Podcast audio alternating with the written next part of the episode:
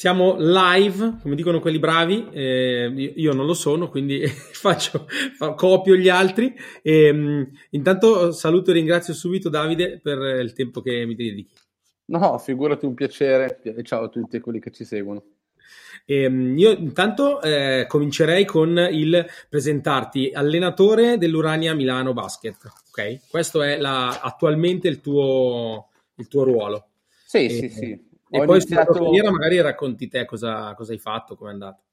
Sì, in realtà ho girato relativamente poche squadre, anzi pochissime squadre, perché eh, veramente poi adesso vedrai eh, si contano sulle dita di una mano per davvero. E ho iniziato ad allenare a pallacanestro, nel, come fanno penso tanti, nel paesino, nella, nella squadra del mio paese dove, dove giocavo. E, e stimolato, stimolato diciamo da mio padre a non perdere del tempo perché in pratica eh, cambiai eh, corso di studio all'università eh, quindi tipo a dicembre quindi dovevo aspettare l'inizio del, del, dell'anno successivo e quindi siccome ero a casa mi venni diciamo mi, mi venne detto non, non perdere del tempo fai qualcosa e allora feci il primo corso e e da lì paradossalmente nacque tutto più come, come la passione di, di, chi giocava a pallacanestro e chi, chi andava al palazzetto la domenica. Eh, mai in quel momento avrei pensato che sarebbe stato l'inizio di un percorso più grande. La mia fortuna in quell'occasione dei corsi è stato di incrociare ehm, Meneguzzo, che mi ha fatto tutti i corsi, e, e Enrico Rocco, che mi chiese di andare a fare il suo assistente ad Esio, e quindi lì eh, iniziai a, fare, a vedere della pallacanestro che non avevo mai visto perché io giocavo, sempre giocato campionati provinciali, Serie D, eh, mi ritrovai a vedere dei gruppi eccellenza e nel frattempo allenavo dei gruppi provinciali al Biassono e quando correggevano Enrico e gli assistenti correggevano i ragazzi di Desio, io dicevo, ma se questi sbagliano i miei cosa fanno? Cioè, io gli errori qua non li vedo, no? Eh, quindi veramente ho imparato tutto lì ad Esio con Enrico e con lo staff che c'era. Ho avuto la fortuna, oltre ad incontrare Enrico, di incontrare una società che alla fine, quando avevo 25 anni, mi diede in mano la Serie C eh, perché si decise di fare un, diciamo, una squadra giovane, di spendere meno e quindi io eh, arrivavo da quattro anni di assistentato in prima squadra, oltre ai gruppi eccellenze, quindi mi diedero in mano la squadra e la, la, la fortuna, la bravura, poi penso tutto l'insieme di cose. Eh, da lì abbiamo fatto due playoff di C1, eh, tre anni di B sempre ad Esio perché siamo, abbiamo perso la finale, siamo stati ripescati e poi è arrivata appunto l'esperienza in Urania Milano dove si cambiava un pochettino prospettiva. Dopo 11 anni di Desio era, era effettivamente proprio casa mia. Eh, andare in un posto per provare a vincere e al secondo anno ci siamo riusciti adesso ci stiamo consolidando in una, eh, in una categoria che comunque come dici tu una categoria importante però con lo spirito la fortuna di aver lavorato alla fine in due società eh, con uno spirito molto familiare, con uno spirito che ti, ti, mi, mi, mi, sembra sempre di lavorare per, non solo per lavoro, ma proprio eh, per una cosa che è mia, ma, ma, non perché è mia, perché sono ma perché il rapporto e la fam- familiarità che c'è in questi due ambienti l'ho sempre ritrovata, forse l'abbiamo anche sempre ricreata, ehm, però ci ha portato ecco, a viverla in questo modo qua. Mm, tra l'altro hai detto una cosa che mm, negli interviste che ho fatto fino adesso torna un po' da tutti, che è l'aver imparato da dei bravi maestri.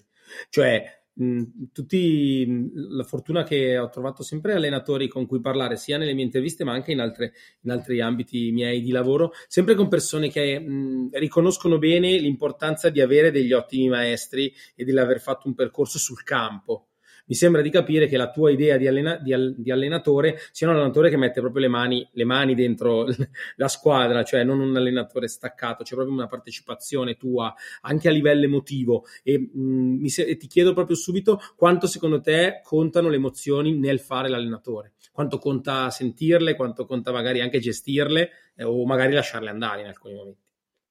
No, eh, conta tantissimo. Allora, partendo dalla prima cosa che hai detto, eh, sicuramente l'aver avuto dei punti di riferimento, poi parlo soprattutto per me che partivo da una conoscenza bassa del, del, dell'argomento allenatore, ok? C'è chi magari ha la fortuna di, di, aver giocato la Serie 1 e aver avuto già lì un'idea di quello che poteva essere. Io questa base non ce l'avevo, non l'avevo, dovuto averla lì eh, riconosco l'importanza di molti personaggi che ho incontrato sulla mia strada, non solo magari capi allenatori, ma anche magari allenatori che ho incontrato come direttori sportivi o ex giocatori come direttori sportivi che mi hanno dato dei punti di vista di lettura diversi, come sono stati fondamentali per me per dire due compagni che ho sempre avuto nei corsi allenatori e da cui ho imparato tanto quanto dai miei maestri, perché poi sono arrivati anche loro a, a, livelli più alti anche di me, perché Pergo ha fatto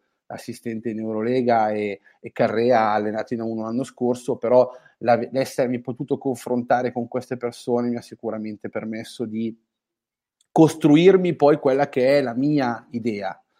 Eh, e, e, per quanto riguarda le, le, il bagaglio emozionale, è evidentemente la cosa più, forse più difficile da gestire, perché poi ognuno, come dici tu, c'è chi magari è più abituato a mettere le mani in profondità, chi magari anche a livello tecnico più abituato magari a, a, a lasciare andare il talento, cioè ognuno poi ha quella che è la propria caratteristica tecnica, ma a livello, a livello emotivo è la cosa più complicata, perché il giocatore alla fine va in campo e spesso riesce anche a sfogare le emozioni, invece come dici tu, l'allenatore ogni tanto, anzi spesso o quasi sempre il bravo allenatore è quello che riesce sempre a farlo, a gestire e bilanciare le emozioni che magari vanno in contrapposizione al momento della partita, cioè magari c'è un momento di caos e tu devi provare a non andare dietro al caos. Io mi accorgo ogni tanto rivedendo la partita che osserviamo anche questa cosa qua, che ogni tanto eh, dici ho sbagliato perché mi sono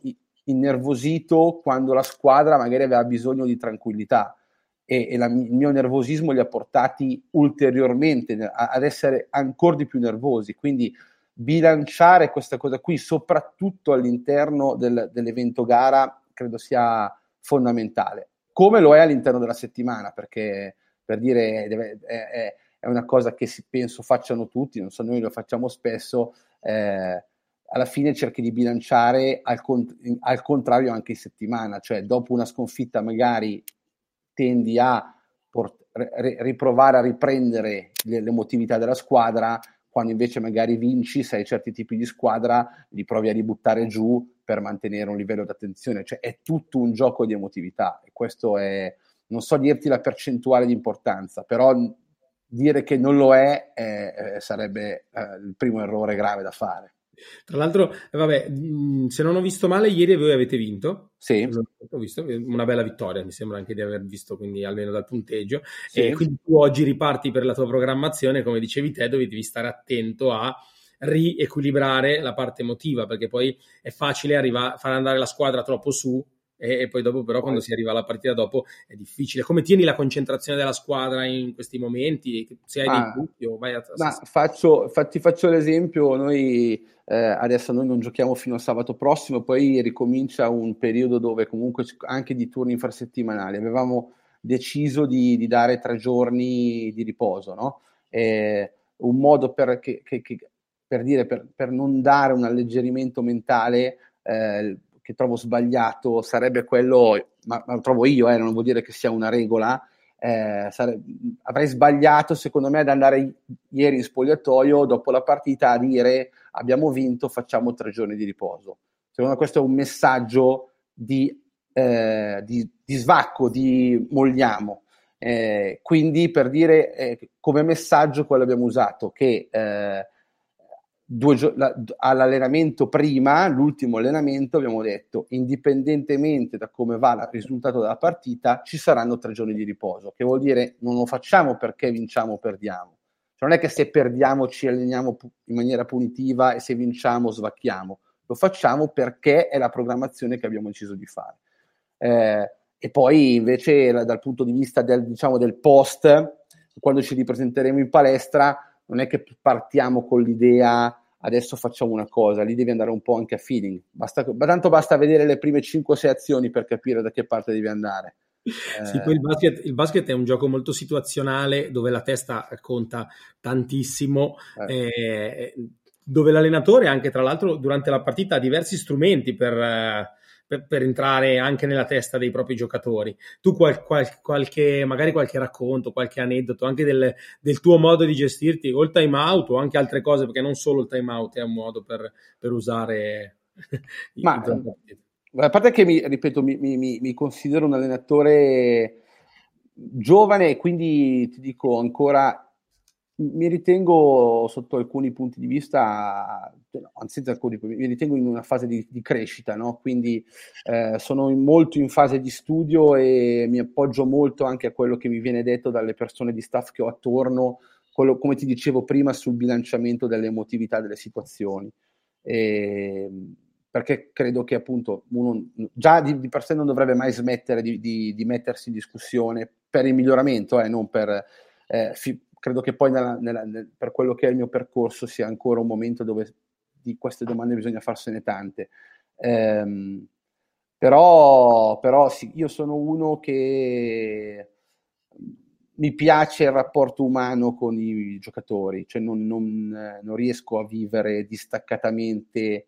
Eh, poi sono uno che, che piace, a cui piace ridere, a cui piace scherzare e questo mi piace farlo anche all'interno Ehm, dell'allenamento magari, cioè la battuta secondo me è parte integrante del divertimento. Questo è un gioco che grazie a Dio è il mio lavoro e, e se si perde l'entusiasmo, poi magari ci so, incontrerò gruppi nella mia vita, spero di no, che, eh, questo, con cui questa cosa qua non si potrà fare. Io adesso questo problema non l'ho mai avuto.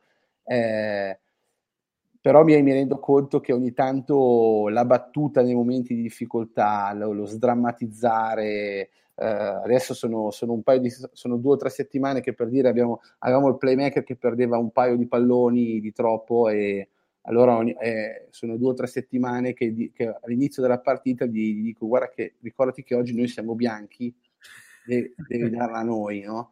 lui eri, eh, ieri per dire è venuto lui a dirmi oggi siamo blu e bravo oggi siamo blu cioè mh, sono, sono sono piccolezze che probabilmente... Cioè a me piace scherzarci sopra, credo che loro lo sappiano, pa- paradossalmente patiscono più quando il, il, mio silenzio, perché quando sono distaccato, perché magari sono, in, sono, sono nervoso o, o, arrabbiato o deluso da qualcosa, eh, lo percepiscono molto di più perché è quando non, non, non ho rapporto. Eh, quindi in realtà il modo di affrontare ho questo modo di, di, qui di affrontare le cose che ovviamente sulle robe molto magari superficiali, che vedi che sono, sono dei pesi per un giocatore che non fa canestro. Cerchiamo, cerchiamo sempre di buttarla su la frecciatina simpatica sul problema superficiale è sempre quello che magari ti fa riflettere senza farti sentire in difetto. Però non, vado molto a sensazione, cioè credo che sia una, una, al momento una delle mie fortune quella di, di avere questo, questo feeling eh, che a volte poi si ritorce, perché per dire nella fine dei rapporti a fine anno, quando magari devi separarti da giocatori che non riconfermi, ti rendi conto che mh, è molto più difficile e, e viene anche percepito male magari in alcune situazioni perché giustamente dici cavolo col rapporto che c'era, eh, però lì poi entrano in... cioè è difficile far capire poi queste cose, queste dinamiche qua, trovo più difficoltà lì. Tra l'altro, eh, la, la, cosa bella è che dici, hai, hai raccontato una, una, tecnica, quella del, del, tuo modo di fare battute, è proprio una tecnica che tra i mental coach viene usata spesso, a dei no, c'è tutta una serie di tecniche già, già che hai raccontato senza saperlo, e, però io sono son convinto che le tecniche non servano, ma sono le persone a cambiare le altre persone. La tecnica in sé ti può permettere di capire cosa fare nei momenti di difficoltà, ma poi è la persona che la applica. E, ehm, e, quindi, come dici te, io non faccio nient'altro che eh, sentire quello che ho intorno, calibrarmi rispetto alle emozioni che sento intorno a me e poi decidere cosa fare. Il basket poi è uno sport che si presta anche molto alle battute, alle risate, a tanti momenti anche proprio di gioco puro, perché poi è anche, almeno per quello che piace a me del basket, spesso è invenzione, è il momento, la, la, situazione in cui decidi di fare una roba. Poi io ho avuto la fortuna di, di fare Varese quando c'era Pozzecco, quindi per me il basket ah, quella roba lì. L'espressione della fantasia. Io ero, io ero, a Varese quando abbiamo vinto lo, lo, lo, lo, scudetto della Stella, quindi ho in mente cosa vuol dire vedere uno con i capelli rossi che ti gioca e ti fa vincere la certo. partita. Certo. Però, hai capito, è tutto accompagnato da, una, da, un'alta competenza, non solo dal rido e basta, ma il rido è una tecnica che utilizzo per sdrammatizzare, togliere la tensione, ma perché io sono competente. E mm, su questa cosa della competenza credo che poi l'allenatore abbia molto a che fare. La cosa che ti chiedo adesso è anche molto semplice. Quanto tempo dedichi allo studio? Perché poi sì, faccio ridere, sono bravo, eccetera, ma credo che dietro ci sia uno studio. Eh, durante la settimana e della parte tecnica, ma anche degli avversari che vai a affrontare molto, molto, molto intensa. Sì, sì, assolutamente. Allora, legato a quello che stai dicendo, per, ti faccio questo esempio, eh, gli allenamenti dove sono più nervoso sono sempre i primi 10-15 dell'anno, con, con, i giocatori nuovi, perché, perché sono gli allenamenti dove devi far capire quello che tu sei, eh, facendolo percepire come, ok, io sono così, però c'è cioè capire dove sono i, li- non i limiti, deve diventare naturale, però sono anche gli allenamenti dove gente nuova ti misura, misura il peso di quello che sei, quindi sono gli allenamenti che preparo in maniera più minuziosa, più perché ti dico poi durante l'anno spesso vado a anche, anche io molto, molto spesso vado istinto eh, sull'allenamento stesso, invece sui primi no perché percepisco che c'è una fase di studio e ed è quello dove sono quelli fondamentali, sono quelli più nervosi. Poi va tutto molto a, a sensazione e rispetto a quello che dicevi delle tecniche sono altrettanto convinto che le, studiare, sapere le tecniche sia cosa importante e non si deve confondere con il forzarsi in quello che non si è, perché vorrebbe, penso sia veramente la perdita di credibilità assoluta, oltre al fatto che ti magari, magari poi non va bene quello che fai e rischi di sbagliare facendo quello che non sei. Io molte volte in alcune situazioni dove andavamo male mi sono posto il problema del forse dovrei essere più cattivo, ma la, ma la risposta era ma, per, ma se, se, devo sbagliare, sbaglio per quello che sono. Cioè non ha senso sbagliare, avere poi il rimpianto di dire ho fatto anche passare un tipo di persona che non sono io. Okay?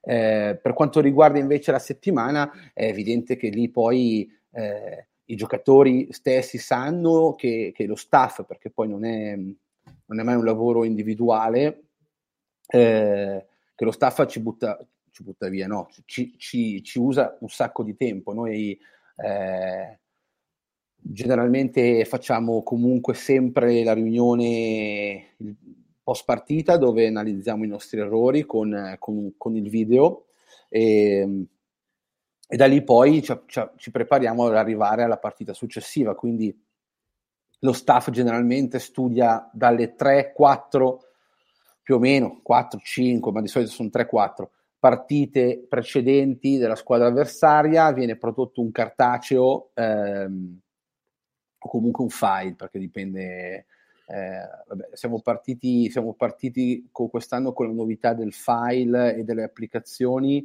Abbiamo visto che qualcuno, eh, siccome le applicazioni sono furbe e ti dicono se uno entra o non entra, eh, abbiamo visto che qualcuno, se non gli dai in mano un pezzo di carta, e non, non, non sono contenti se non disboschiamo tutto il pianeta abbiamo dovuto mediare un po' la cosa, quindi produciamo comunque un file con tutte le caratteristiche dei giocatori e poi produciamo due riunioni video o una seconda pre-partita e un video che proiettiamo in spogliatoio prima della, della partita con un cioè molto corto eh, che fa un, diciamo un ripasso di quello che sono le nostre regole in quella partita. Tieni conto che ci sono giocatori che magari se ne fregano altamente, non guardano niente di tutto ciò, ci sono giocatori che, che invece studiano tutto. Eh, e anche lì ho imparato come ci sono allenatori che non hanno rapporti, che invece studiano, ognuno ha il suo. E anche lì forzare trovo sia una cosa sbagliata. Eh, provare a dare un'abitudine nel caso in cui siano giocatori giovani credo sia una cosa importante.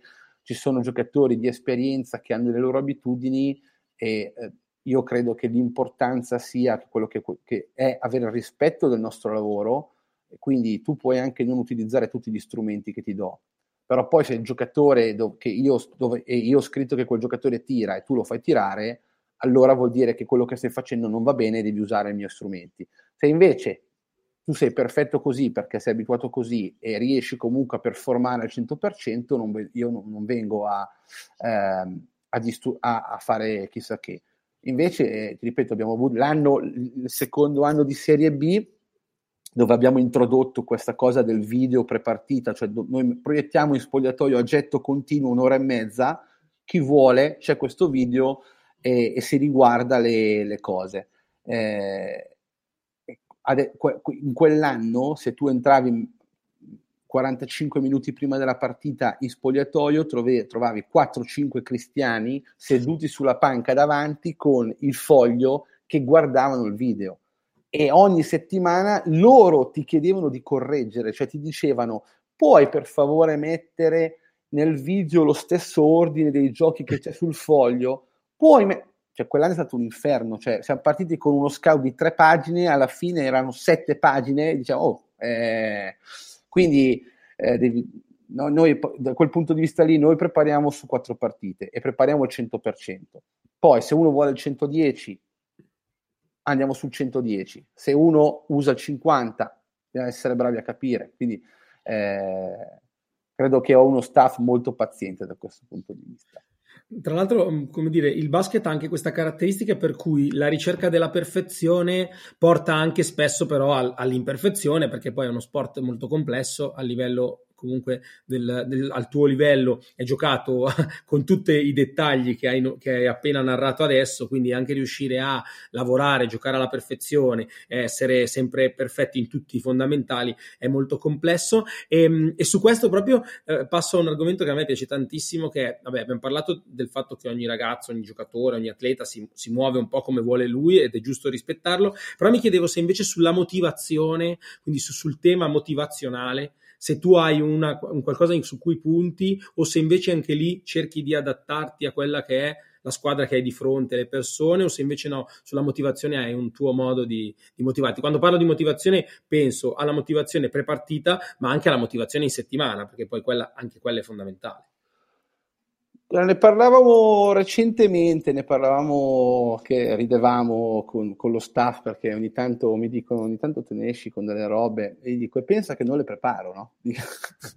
ehm, allora ci sono, ci sono, settimane, ci sono partite magari che mh, aspetti da tanto tempo, no? Cioè non so, l'anno della Serie B, eh, non mi ricordo che cosa ho detto prima della partita.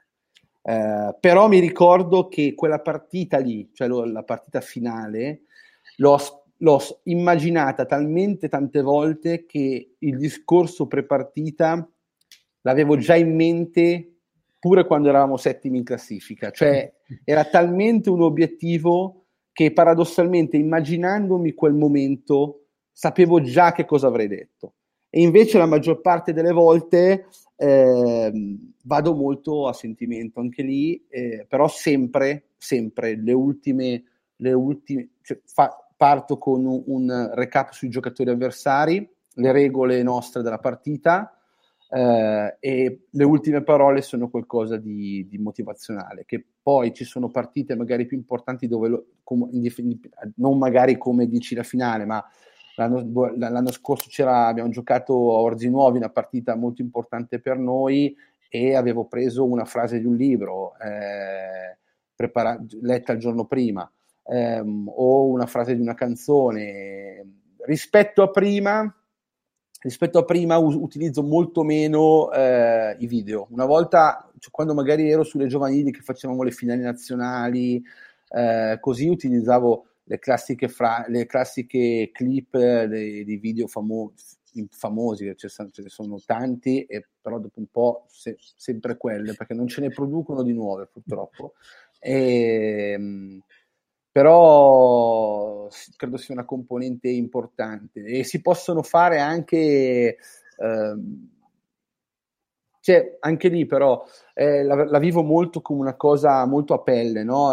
Ho ancora dei ricordi una squadra che eravamo cattivi, eravamo proprio, era una squadra cattiva, cattiva in termini ovviamente sportivi, perché erano tutti piccolini a livello giovanile e, e allora ci chiamavamo, c'era il film di Will Smith, i, i Bad Boys, e che, che c'era la frase viviamo insieme, moriamo insieme, Bad Boys per sempre, e siccome erano cattivi si erano fatti le maglie, e c'era, cioè ci sono anche cose motivazionali stupide che però identificano un gruppo e, e lo rendono migliore perché identifica un gruppo e quel gruppo è mh, paradossalmente ancora adesso credo abbia una forte identità eh, dopo anni che non giocano più assieme o gente che ha smesso, ma erano una, eh, avevano proprio quello spirito lì e una volta trovata questa cazzatina lo è stato ancora di più. Eh, o annate dove dicevamo che appunto difend- una squadra che difendeva forte, che dovevamo essere un muro e alle finali nazionali abbiamo fatto trovare un muro su e ognuno aveva firmato la propria mattonella. Cioè, eh, ogni, ogni, possono esserci mille cose motivazionali, piccole, grandi, eh, poi ci sono, ripeto, le classiche eh, che non sono solo motivazionali per caricare, ma anche eh, i, i, classici video di, di Velasco sul sull'errore, sul, queste cose qui sono quindi anche motivazionali ma di miglioramento, non solo motivazionali di, eh, di carica. Ecco. Sì, certo. Eh, il motivazionale prende anche il fatto di, di essere più concentrato, di, di, di ragionare, di, direzionare la mente verso pensieri che ti permettano di migliorare, che poi vabbè è uno dei, dei motivi per cui io amo fare il mio lavoro, perché è bellissimo vedere come poi quando fai cambiare il modo alle persone di pensare, cambia tantissimo anche l'atteggiamento in campo e poi anche i risultati.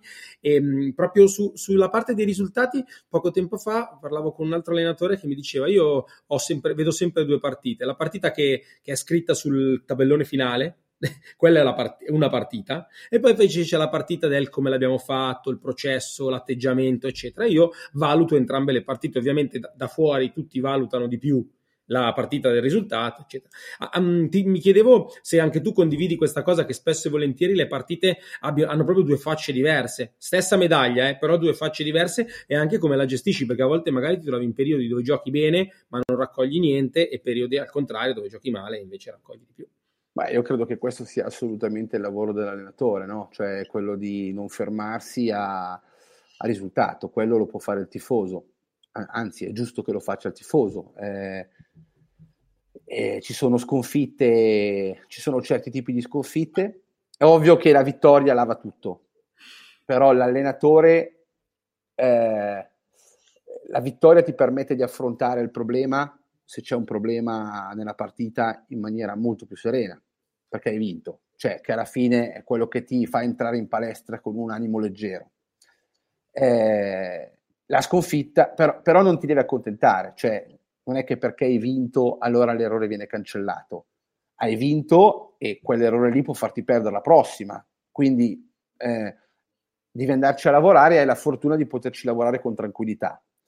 La sconfitta, la sconfitta è, è altrettanto complicata, è più complicata perché se hai, se hai perso giocando bene, tu lo, lo, puoi far presente alla squadra, ma di fatto hai la, la sensazione di aver perso e quindi devi lavorare sul, oh ragazzi, abbiamo perso, però le nostre robe le abbiamo fatte, quindi imposterai il video post partita dicendo guardate qua, queste sono le robe che dobbiamo fare.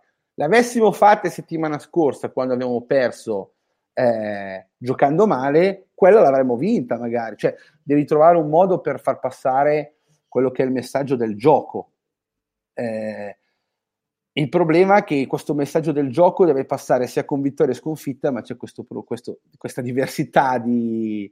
Sai, è, è, è, più facile paradossalmente affrontare la, l'aver giocato male perdendo, perché, lo, perché è facile, dice, eh, abbiamo fatto cagare, non è che possiamo lamentarci più di tanto, cioè, guardate qua, eh, queste qui sono delle robe inconcepibili. Le robe difficili sono il recuperare l'animo, il morale su una, una sconfitta giocata bene e il, e il riportare attenzione su una vittoria giocata male. Certo, mi sembra però, un'ottima sintesi del, esatto. del concetto. Però, però, deve essere assolutamente, cioè l'allenatore, uh, ieri noi non abbiamo, noi ieri abbiamo fatto tanti errori, ma non per, per partito preso, noi abbiamo fatto tanti errori rispetto a quello su cui abbiamo lavorato in settimana, quindi non possiamo essere contenti. Poi abbiamo vinto, ok, abbiamo vinto, perfetto, però se noi affrontiamo gli stessi problemi, una partita con, con la stessa difesa, noi sbaglieremo ancora se non ammettiamo che non è stato abbastanza. È, è fondamentale che l'allenatore giochi su queste cose qua. Mm. Questo, è, ripeto, è il mio punto di vista e rimane sempre il, cosa fondamentale da precisare. Io faccio i corsi allenatori, da quello che dico. Quando vi diciamo le cose, questo è, vabbè, no, quando fai i corsi in realtà dici quello che è, diciamo, la metodologia, quindi non c'è interpretazione ma quando fai clinic, quando spieghi che cosa fai tu in palestra, è quello che penso io, non è una legge, cioè magari quello che faccio io per un altro non funziona. Se io avessi fatto alla lettera quello che faceva per dire Enrico Rocco, non sarei stato credibile perché Enrico Rocco è Enrico Rocco, io non potevo andare in campo a fare Enrico Rocco, mi avrebbero preso a cazzotti dopo due minuti. Quindi per, per dire, questo è quello che è il mio punto di vista. Io la, la vivo così. La, la, coerenza, la, coerenza, e la guida con l'esempio più che le, con le parole mi sembrano due bei principi da cui partire per essere un allenatore come, come, vedi che è scritto sotto un allenatore brillante che è un po' mio, la mia definizione da mi, mi, medio milanese e la parola brillante sai che no, non sono milanese perché sono di Varese però in generale siamo più o meno in quella zona sì lì. sì dai Lombardi Lombardi, per i Lombardi il brillante è comunque un'idea di, di essere una persona che, che, sa prendere il meglio da tutte le cose che succedono, sia le vittorie che le sconfitte. Guarda, ti saluto facendoti proprio l'ultima domanda, visto che hai parlato prima di Velasco e degli errori. Eh, come, la, come gestisci, prima di tutto, su di te la sconfitta? Io ti parlo, quando ti parlo di sconfitta, intendo l'esempio che dicevi prima, magari ho vinto ma proprio non ho applicato niente di quello che è successo, cioè più la sconfitta da allenatore, cioè, oppure ho perso veramente male perché non ho fatto niente di quello che avevo fatto, proprio quella delusione forte di quando capisci che il tuo lavoro è, è, non è arrivato. E allora mi, mi chiedo come la gestisci, perché poi da questa cosa qua, per esempio, io ci, ci sto ragionando molto perché ovviamente poi quando lavoro con allenatori atleti che devono ripartire dopo una caduta dura non è mai facile, e sai, e motivarli, concentrarli, trovare la strada non è facile, quindi volevo sapere anche come Ma, la È la prima cosa che faccio generalmente, allora, a parte il fatto che come tutti gli sportivi, credo, forse più gli allenatori, eh, allenatori, vice allenatori, dirigenti, cioè, non perché il giocatore sia non ce l'abbia. Ma, ma, ripeto, ha un'emotività completamente diversa la vita del giocatore e la vita dell'allenatore, che non vuol dire che loro non si incazzino, o... ma l'allenatore o il dirigente è più, è più a flusso continuo, no? Cioè non è che quando va... Cioè, la partita la preparo anche a casa, il giocatore tendenzialmente la prepara in campo, ok? È il protagonista del campo, il, il giocatore. Eh, quindi la sconfitta, la sconfitta è pesante. Io mi rendo conto che le persone che ho attorno, se potessero tirarmi dei cazzotti nei giorni post sconfitta, credo che lo farebbero. Eh, infatti nel lockdown sono tutti contenti di non vedermi post sconfitta perché eh, almeno non, non, devono neanche sopportarmi. Eh, però la prima cosa che, cosa che, faccio di solito quando perdo, perdiamo una partita o vinciamo una partita è, io mi fido molto mio, dei miei assistenti, eh, di, di, Cesare soprattutto, che ha un'esperienza grandissima perché eh, diciamo, è nella categoria da molti più anni di me. E la domanda prima che mi faccio a lui è cosa abbiamo sbagliato, indipendentemente dal risultato e, e il mio assistente o gli assistenti sono, hanno, hanno, anche loro un'emotività ancora diversa dalla mia, quindi sono lì seduti, percepiscono tutto diversamente. E come dici tu, stesso, quindi cosa, metterci comunque in discussione su che cosa potevamo, cosa abbiamo sbagliato e che cosa potevamo fare noi dalla panchina per cambiare la cosa. Se la domanda, se la risposta è niente o poco niente, allora la domanda è per, perché non è funzionato quello su cui abbiamo lavorato? Eh, perché come dici tu, se, se noi abbiamo lavorato tutta settimana su una roba e non l'abbiamo fatta o non è venuta, c'è da chiedersi perché. Perché la soluzione del questi non capiscono un cazzo o eh, io non capisco un cazzo, ho lavorato male, è limitativa. Cioè è un eh, tagliare il problema. Eh, quindi è perché? E va da sé che tutte queste domande te le fai mentre sei incarognito, quindi è, è, è, è, sempre quella la difficoltà, ritrovare il modo per vedere la cosa con la lucidità del trovare un, un, un qualcosa di utile per uscire da lì. Eh, non deve essere né una cosa che non dobbiamo né fare parlare per abbatterci e per dirci che facciamo schifo, né dobbiamo parlare per far finta che non ci sia il problema. È il realismo, che la, la, la cosa concreta che conta sempre in queste situazioni. Quindi quello che noi proviamo a fare eh, è sempre quello di non andiamo dietro all'emotività della partita, cioè se il giocatore ha fatto zero punti e fa 20 di media, non, non, quel dato lì lo vede anche una, un, un, citrullo che c'è quel dato lì ma dobbiamo scavare perché se no non, non capiamo. Quindi cerchiamo sempre di non farlo il giorno dopo, facciamo, facciamo, sempre passare almeno 24 ore, non entriamo quasi mai, anzi non entro mai dopo una sconfitta in spogliatoio perché non mai, credo che sia sbagliatissimo vomitare addosso cose che poi magari il giorno dopo non si può tornare indietro, quindi eh, è, è sempre i piedi per terra e ripartire con l'obiettivo del migliorarsi, con concretezza e con senza evitare o abbattersi. Eh, non è semplice, ogni tanto anche noi, anche io che ti dico so che questa è la strada, eh, ogni tanto caschiamo in queste cose e grazie a Dio c'è sempre qualcuno che siccome condividiamo questo, questo obiettivo in questo modo dice però non stiamo facendo, aspettiamo un attimo, aspetta un attimo e ripartiamo. Ottimo, cioè questa parte finale è fantastica, la condivido appieno come quasi tutte le, cioè, come tutte le cose che hai detto. Eh, questa poi soprattutto del non entrare in spogliatoi dopo la sconfitta la condivido proprio appieno, è proprio una, un, un, approccio che mi piace molto, condivido il fatto che eh, dopo una delusione cocente è, troppo, è, troppo, è importante lasciar decantare un attimo, è un consiglio che do spesso. Come ti dico, mi sento un po' ipocrita, eh, io come regola non entro mai, perché mi sento, ipo- mi, mi sento ipocrita eh, entrare, entrare, solo nelle vittorie e non entrare nelle sconfitte. Quindi la mia regola di solito è che non entro mai. Entro solo se c'è una vittoria eclatante o in un momento difficile a dire era difficile, molto, siete stati molto bravi, ehm, o se abbiamo qualche indicazione per la settimana.